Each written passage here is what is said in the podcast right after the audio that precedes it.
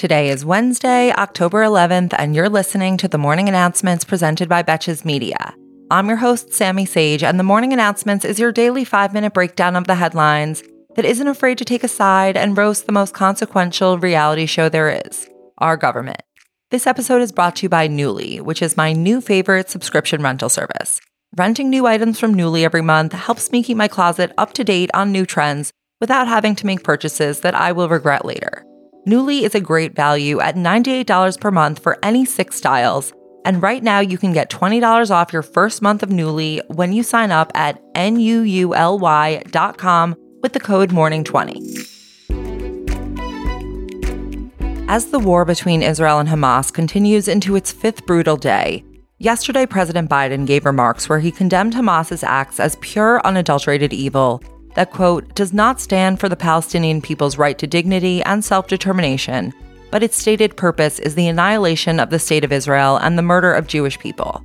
Biden also stated that there are at least 14 American citizens that were killed, and that at least 20 are unaccounted for, some of whom are among the approximately 150 hostages that are being held by Hamas. Canada also confirmed the deaths of two people and three reported missing, with the international hostage situation likely to vastly complicate military operations. As the fighting continues, major questions remain around the intelligence failure that resulted in this massive scale of an attack, and whether Hamas could have executed it without supplementary resources. Yesterday, Iran's supreme leader Ayatollah Khamenei gave a televised address where he praised the quote, resourceful and intelligent designers of the Hamas attack, but added that, quote, those who say the recent saga is the work of non Palestinians have miscalculated, a seeming denial that the Iranian government was involved. Israeli officials have not publicly said whether they believe that Iran was behind the attack, though the White House said on Monday that they did not yet have evidence of Iran's direct involvement in planning or executing the attack. Meanwhile, cyber attacks by politically motivated hackers are reportedly already a staple of the conflict. The Jerusalem Post was down due to a series of cyber attacks on Monday, while hacks were also reported, not on the Jerusalem Post, it would seem, against Ben Gurion Airport, Israel's Ministry of Affairs, and the Red Alert app, which alerts users of rocket launches. A security research group that tracks cyber warfare, known as CyberKnow, estimated on Monday that at least 58 groups were actively targeting Israeli and Palestinian organizations with DDoS attacks.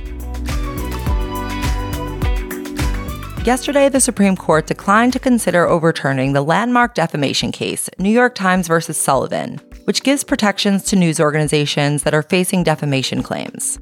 This legal attempt to make it easier for public figures to sue for defamation was brought by a prominent former mining executive named Donald Blankenship, who appealed a lower court's decision to throw out his defamation suit against media outlets including Fox News and MSNBC, who characterized him as a felon during his unsuccessful 2018 run for Senate. It's true that their characterization of Blankenship as a felon was false. Blankenship had actually been convicted of a misdemeanor in 2015 for a federal conspiracy offense after a mine explosion in 2010 killed 29 coal miners. However, the Supreme Court's ruling in New York Times v. Sullivan set the standard that in order to win a defamation suit, a public figure must demonstrate that the offending statement was made by the publication with actual malice. In other words, that they knew they were making a false statement or did so with reckless disregard for whether it was false.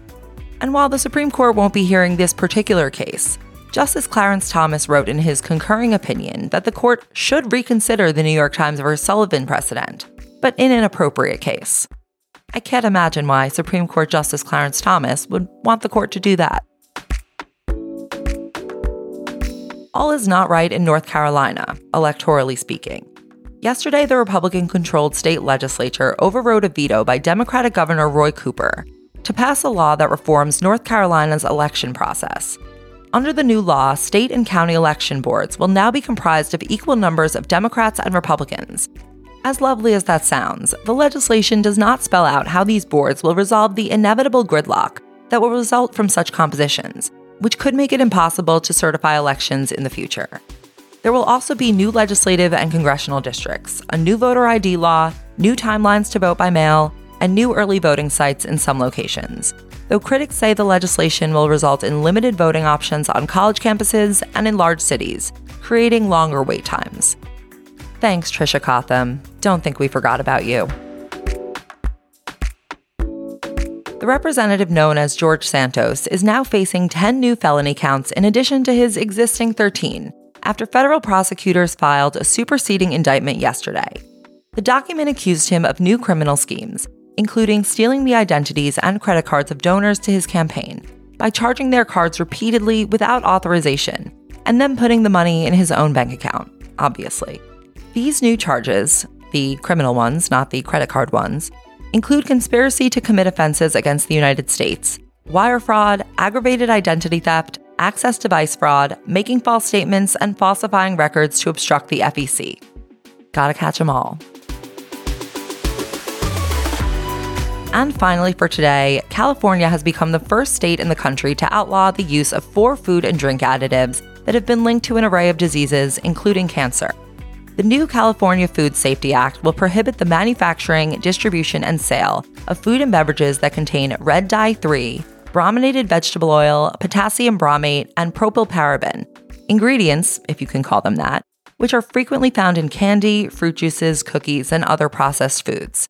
Red dye 3 has already been banned by the FDA for use in cosmetics since the 1990s after data showed it caused cancer in lab animals. So, yeah, we should definitely stop using it topically, but keep ingesting it. Also, these substances have already been banned in dozens of countries, including the European Union.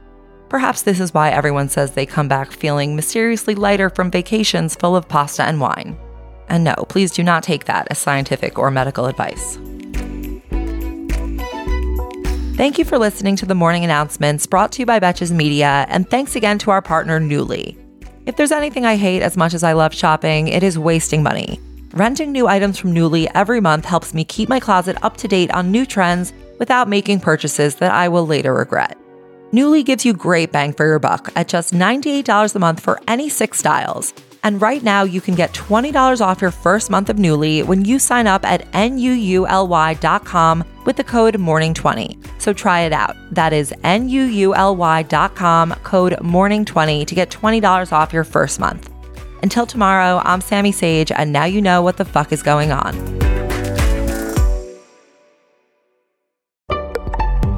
Betches.